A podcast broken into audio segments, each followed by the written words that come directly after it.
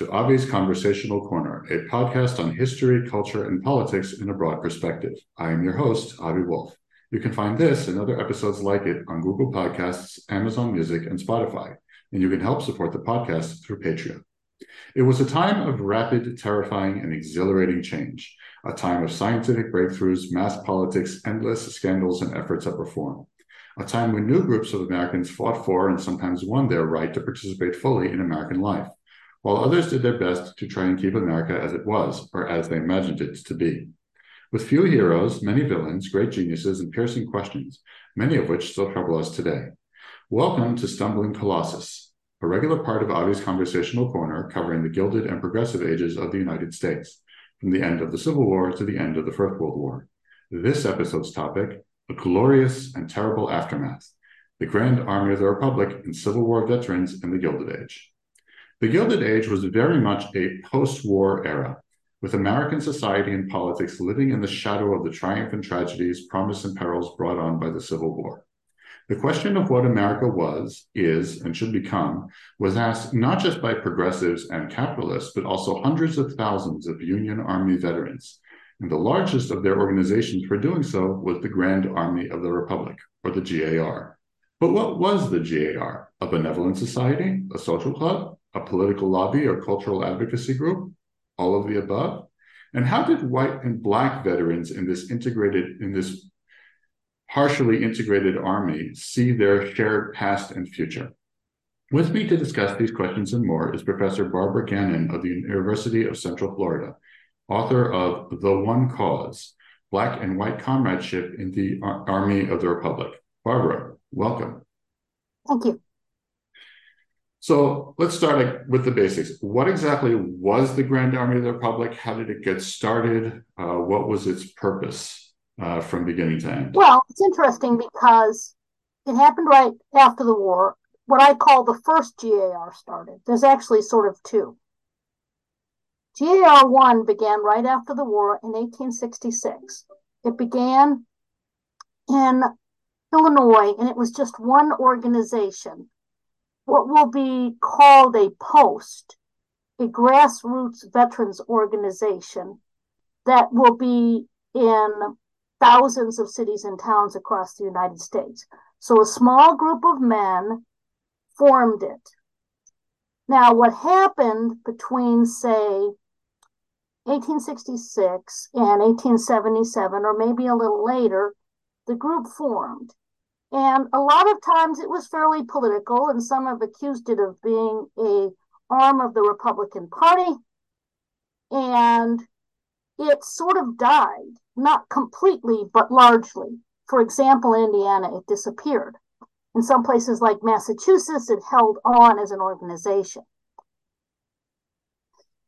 So 1880 comes, and there is a rebirth of the organization. But everyone said, well, we died of politics. So we won't do politics again. What we'll do is we'll be a social, fraternal, charitable organization. Their slogan fraternity, charity, and loyalty. So, in the 80s, that's how they identified themselves. Now, were they political? Yes, still, but they were what we would call a lobbying group they weren't partisan in the sense they might have been in their first incarnation. Instead, what they were was we will lobby for veterans' pensions, and whoever supports those has our support. Now, of course, there were many Republicans, and sometimes it did play a role in local organization. But in my sort of micro research, I found that GAR posts had Democrats. And they tended to just advocate for sort of like way our organization of retired citizens lobbies for Social Security. So is it political? Yes, but in this modern way. So what happened was it became an organization that at the grassroots level was posts and everyone who had a honorable discharge from the Union slash United States Army could join. Now, there was also a social element in that if you were a disreputable person, they might keep you out with a black ball. But everyone was eligible. So there was the post, and every state had its own GAR, which is where the interesting things really happened. And there was a sort of a national GAR. It was an organization that met once a year, and it would it would set the policy for the nation. So you have to see, though, that this was an enormously powerful organization because at its height it had over 400,000 members. There's no real equivalent in Gilded Age America. There are organizations that are fraternal organizations. This is the mother of all political organizations.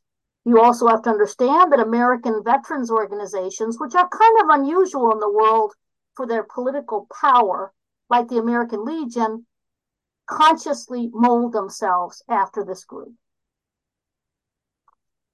Okay, so before we follow up on uh, this great introduction, I thought I might ask a bit because I read both your your own book uh, and the book by uh, Stuart McConnell, which is also a the uh, survey of this history, and they sort of kind of skip over uh, this stage one. I was wondering because I think this is going to come up later. What exactly, how how exactly was the GAR so political in such a way that everybody felt in the second stage that it was a hot stove? What did they do? They they rallied uh, Republicans. They argued for the party platform. Uh, what exactly did they do that made everybody so averse in the second stage? Well, they consciously advocated for Republicans and they would support them. Like one of the things that we don't understand about their political culture, which is different from ours, is there were things like parades. Parades are very key. And so they would be involved in them. They would have a membership that was the same as, say, a Young Republicans. They were very partisan and not all of them, because remember, the GAR, as we talk about it, it's very much a local and state organization. Many of its members consciously advocated for the Republican Party agenda and its um, and its partisan polit- politicians, i.e., they would support directly people in elections. Now, some of this may have been overstated. Because remember, in some ways, the Civil War isn't over. There is sort of this low level insurgency between the North and the South to define what America will be. And the political parties are very much lined up that way. So the Democrats would go to the ends of the earth to say that the GAR was totally political. But that may not have been completely true, but there is enough evidence that the GAR tended to support Republican platforms and the Republican uh, Republican um, politicians.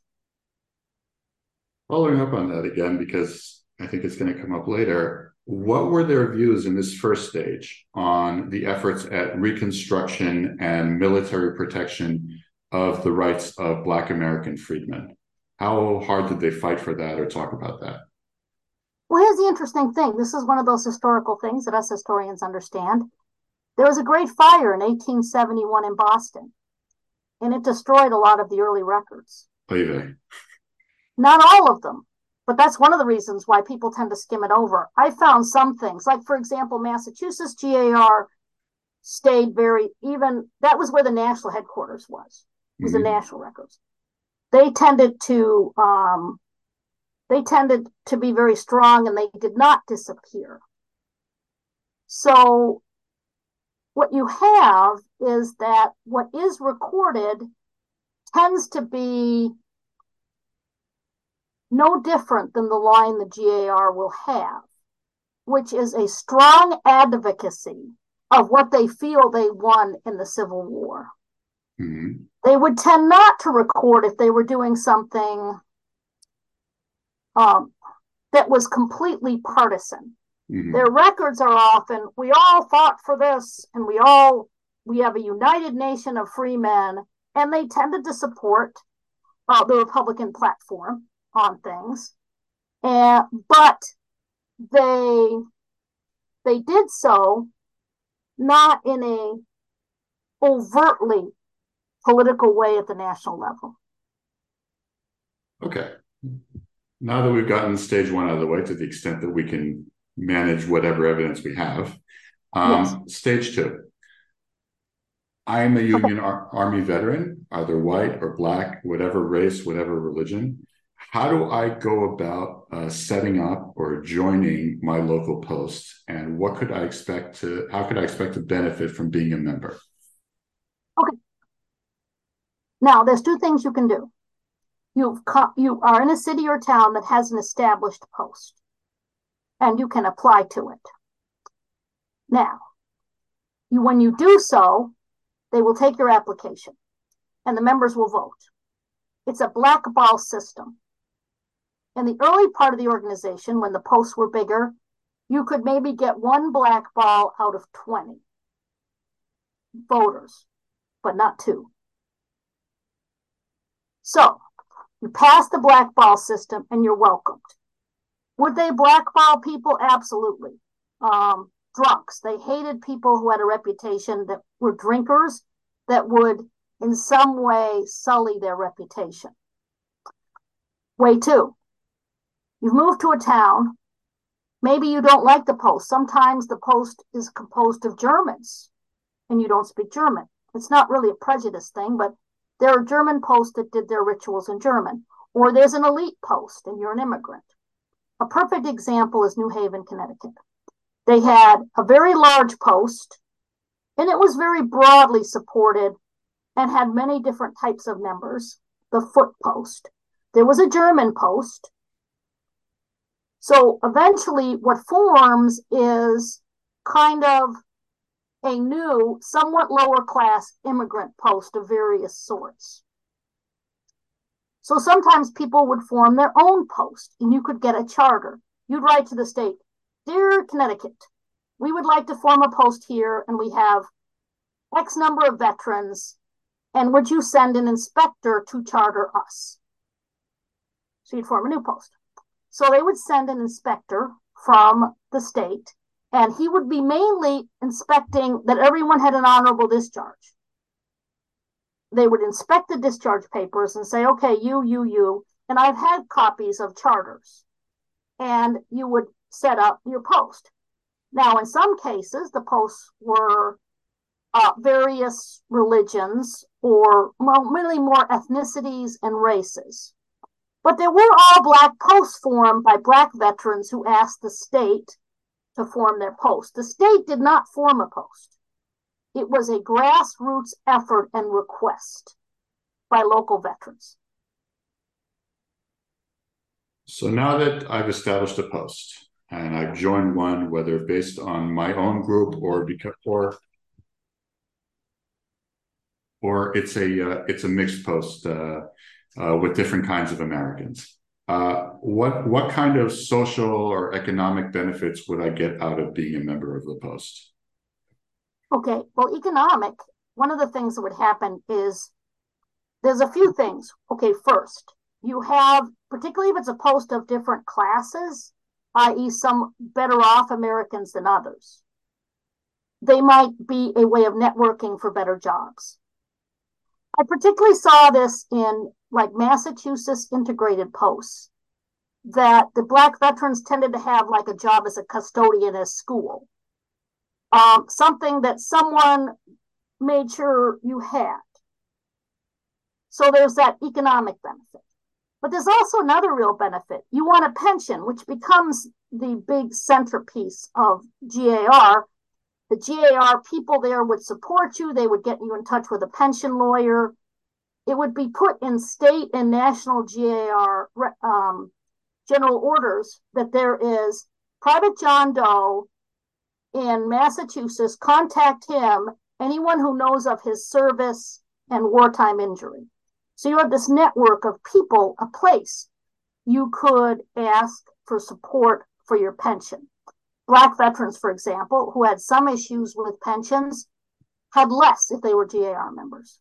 Mm-hmm. And the GAR would, of course, um, use its political clout to call the local congressman and say, just like you would now here, and say, You're going to do something about pri- Private John Doe's pension, aren't you? And the congressman would say, Yes, I will. And socially, honestly, it doesn't matter what you do. Say you're that custodian, you are a GAR member. You are an honored member of the community. When you die, often um, Black members would, whether integrated or not, their post would have an obit in the newspaper. That's very common. You would be an honored member of your community, either in the North, of course, and you would be an honored member in the African American community because you were the great, you were the ones that gave them freedom. So, either way, it's enormously prestigious to be in the GAR. And so there are a lot of benefits. You mentioned pensions. Uh, this uh, this came up not only when I read uh, the uh, your book and uh, McConnell's book, but also in general discussions uh, of fe- what the federal government did in this period. There were basically three things: they fought over the size of the tariff, they fought over whether or not to federally subsidize, you know, railroads and harbors and bridges, and they fought over how to how to allocate um, pensions to Civil War veterans. And it was a really acrimonious debate. It reminds me, mutatis mutandis, of the debate over the welfare state today, where some people wanted to limit pensions only to if you could prove you sustained injuries during war, um, whatever injury, however one defines an injury. And then there was the far more sweeping, far more universal argument whereby soldiers were owed pension and support simply by their service, even if they suffered injuries after the war. Where did the GAR from the beginning say we take the more expansive version, or did they take a while to uh, move from the more restrictive one? Um, well, pensions are so complicated. There could be a book done on those alone. Okay. Well, the short start. version, if you can. Yes. In the beginning, the GAR would not. In fact, there was always a lot of fights, even when they were pushing toward what we call a service pension. You serve, you get the you get a pension. Mm-hmm. There were a lot of opposition to that within the GAR, particularly the New York GAR. Okay, here's the other issue. There's a third category no one talks about. They talk about everyone gets it because of their service, everyone gets it because of some service related injury. What, if you read very closely, what a lot of GAR men are saying is there are many things that were not, we are not able to trace to the war that we are suffering from today. For example, PTSD, which everyone talks about. It's very obvious, despite the fact they don't know psychology, that's what they're talking around. People whose nerves were broken during the war. For example, another one is age. Um, the fact that you receive you had some kind of injury during the war and you were fine for a while, but as you aged, it got worse. And the great killer, and this is the irony that no one wants to talk about diarrhea and other chronic illnesses. Now, I know this is very hard to believe, but the Union Army does not have good medical records. It had some, and you can see them. But we talk about all the people who died of disease in the war. I always say there's a category called lived of disease. Union soldiers are often, if they were long campaigners, are never healthy. And for a while, they might manage to work. But age always catches up with them, particularly rheumatism. Diarrhea gets worse, there's no cure, and you can't work. A lot of them are manual laborers. So the GAR is aware, as, and this is a pattern throughout American history, that there's a set of things you can't trace back. They weren't as bad or no one recorded it. So this is what the GAR would say. Let's have this discussion. Well, you're right, but if we give everyone a pension, we'll make sure everyone who can't trace it back to their service will get something.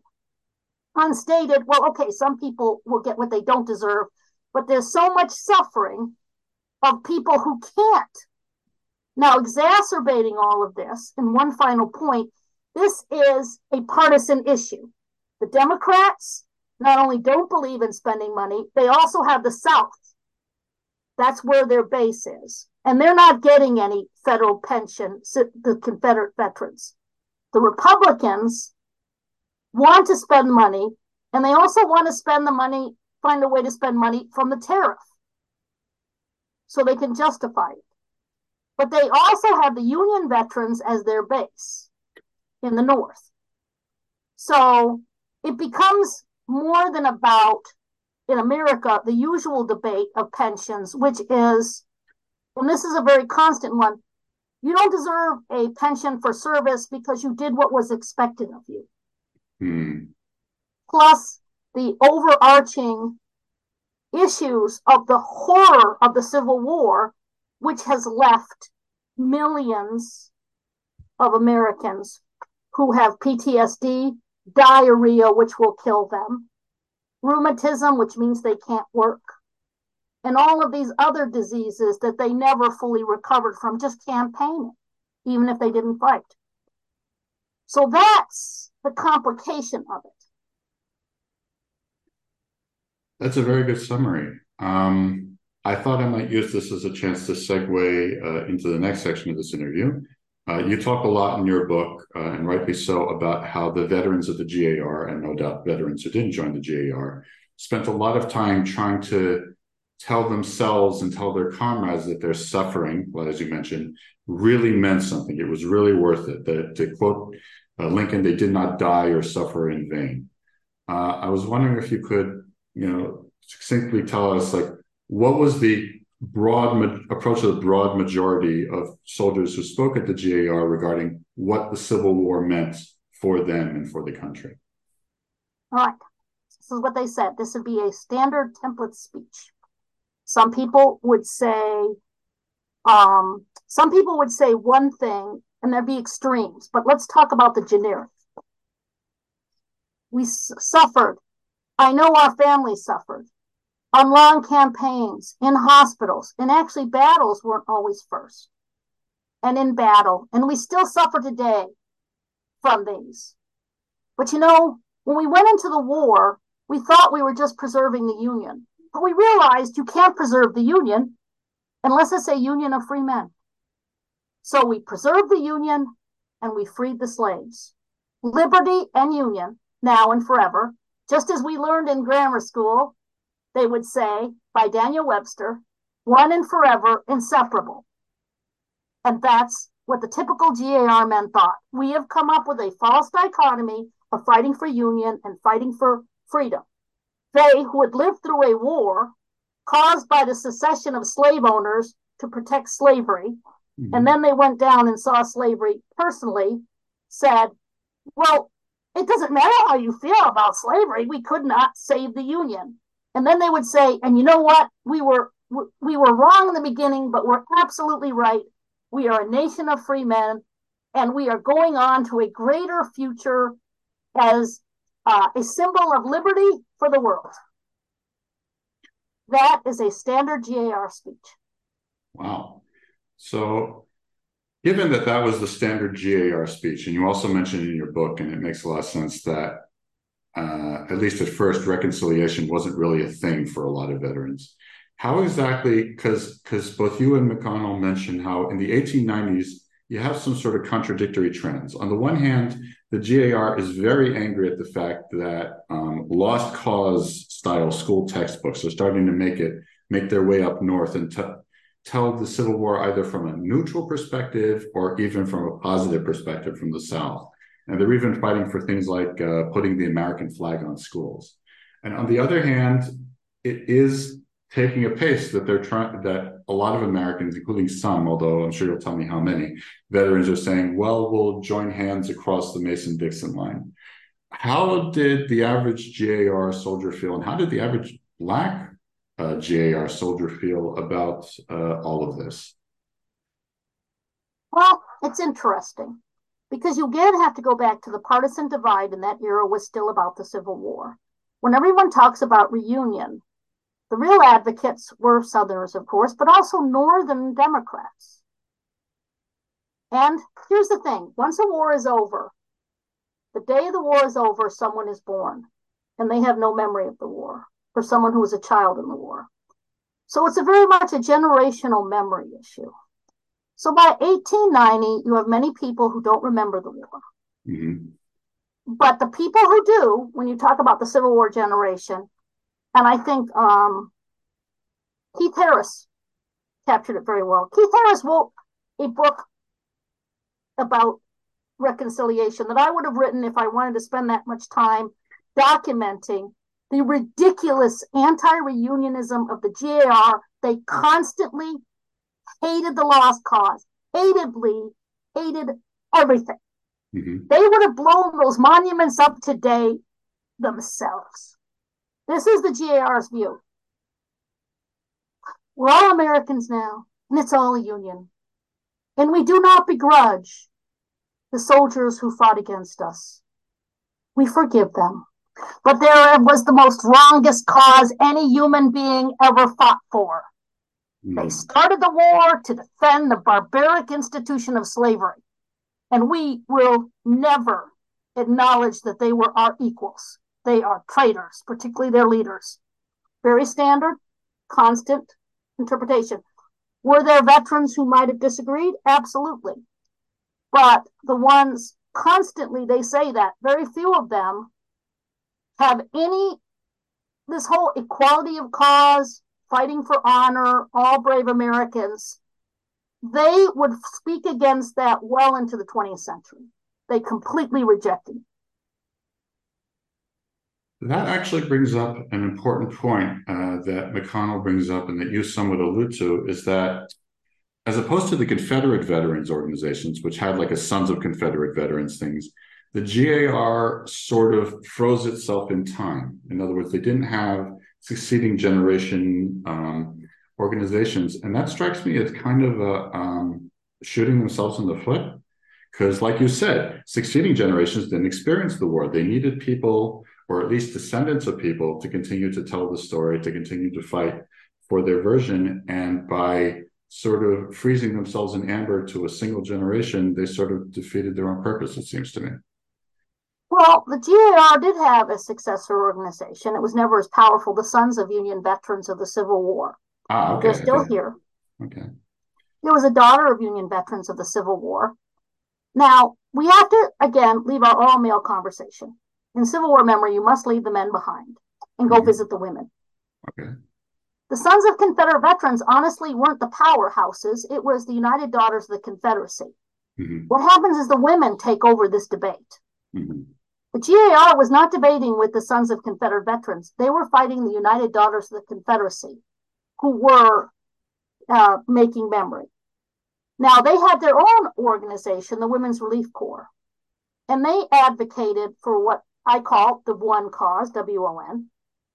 But they never were the United Daughters of the Confederacy because the United Daughters of the Confederacy, you have to remember, was very much lockstep with what Southerners wanted to do, done, particularly as a way of shaping a Civil War narrative that would allow them to control what we called in the US the race problem.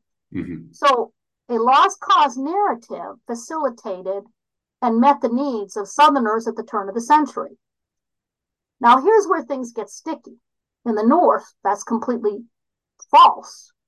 The North was beginning to rise to its imperial destiny, particularly after the Spanish American War reminding people of dark skinned people and the fight for freedom did not suit anyone's needs, particularly Republicans. Remember, they had always defended this, who were the real imperialists. To keep American politics in mind, they go to be the real imperialists. They're the Teddy Roosevelts. Mm-hmm. So, in fact, the won cause understood went against everything both Northerners and Southerners saw as their best interest and their need. Now, one thing about memory, and I study memory a lot, what wins is what suits people's needs. Mm-hmm. And so Northerners will eventually embrace the lost cause and this sort of equality of purposes because we're all white Americans and we have lots of wars and we sort of embrace the Confederate military heritage mm-hmm. as illustrated by the names of our posts, mm-hmm. which stayed Confederate generals until two weeks ago. Mm-hmm. but it's not so much the GAR, it's really the successor organizations that fight it out. The GAR makes it stand. Mm-hmm. What the GAR did that was unusual was unlike um, the organizations, most organizations today, they did not allow people from new wars to join.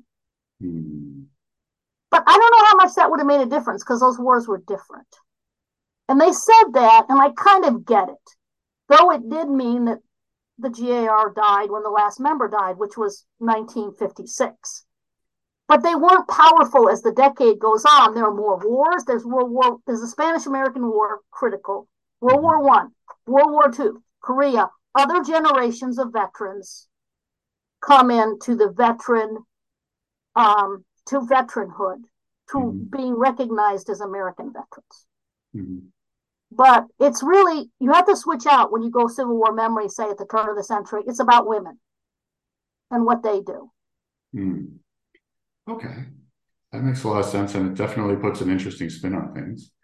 Uh, while we're talking about the question, uh, in addition to the fight over the memory of the Civil War and its meaning, um, both you and McConnell mentioned how the GAR was very, I guess you might call it standoffish towards what were contemporary political battles, such as contemporary battles over civil rights, contemporary battles over labor or immigration. They tended to not stay away as much as possible from those questions. And that, to me, at least, is another example. I can understand if you want to take a more broad based view, but not taking a stand at all kind of it makes you neutral, but also kind of makes you irrelevant in what America is becoming. And ostensibly, this is an organization that was deeply concerned about what America was, is, and will be. So why was it that they were so incredibly gun shy? One, some were gun shy from the political charges that killed the first GAR, and you will read that. Now they were, they were not um, out of immigrants. They say, well, we need to teach immigrants about real Americanism, which includes the union cause, right. freedom and opportunity for everyone. So they're not neutral and their women's organizations also advocated a kind of patriotism and a patriotic education that would bring Im- immigrants. They weren't in any way anti-immigrant, mm-hmm. unlike something you'll see 30 years from then. They wanted them taught Americanism. Mm-hmm. Now, when it came to civil rights, here's the issue. They would often say and take um, stands the state would or the Black Post would stand at the state meeting. The National GAR refused because to them that was politics. And they were frightened. And they also knew, did not want to alienate, and this is key, any government official who might get help them get the pension. Mm-hmm. It always goes back to the pension. So they try to stay neutral on those issues. Individual states and posts definitely protested. But that dies out. And part of the reason it dies out is something natural in the human being. As they aged and came closer to death themselves and saw their friends dying, they wanted to be satisfied with what they had accomplished. Age and mortality tends not to be, for most people, a time to think, wow, I really messed that up. I am not leaving a legacy behind. They believed their legacy was a nation of free men where they had freed the slaves and everyone was free and had an opportunity. And remember, most of the worst laws are in the southern states, and the GAR isn't very strong there. It really hides. The people there did not see, they looked at their states so there's a lot of things going on, but there's a certain kind of human memory when you look back on your life. And I found this very common. They wanted to think that their life had made a difference, a positive difference. And they weren't as self critical hmm. of what had been accomplished. There was one uh, GAR man uh, uh, named Tanner, and he spoke for them often. And at one point, he says, he goes, even if you if you what is he? He said, even if you pronounce the N word with two G's, and he didn't say N word. He said, he said, you cannot not acknowledge the accomplishments of our nation and Black people and all they've accomplished since then. So they were saying that no matter what people's racist attitudes were, the nation had changed and it was better. And no, they weren't self critical at 70 or 80. It was really, I always say, it's very difficult to hold them. And people, one person said, I let them off the hook. No, they're old men who've given their lives and their youth to a most worthy project.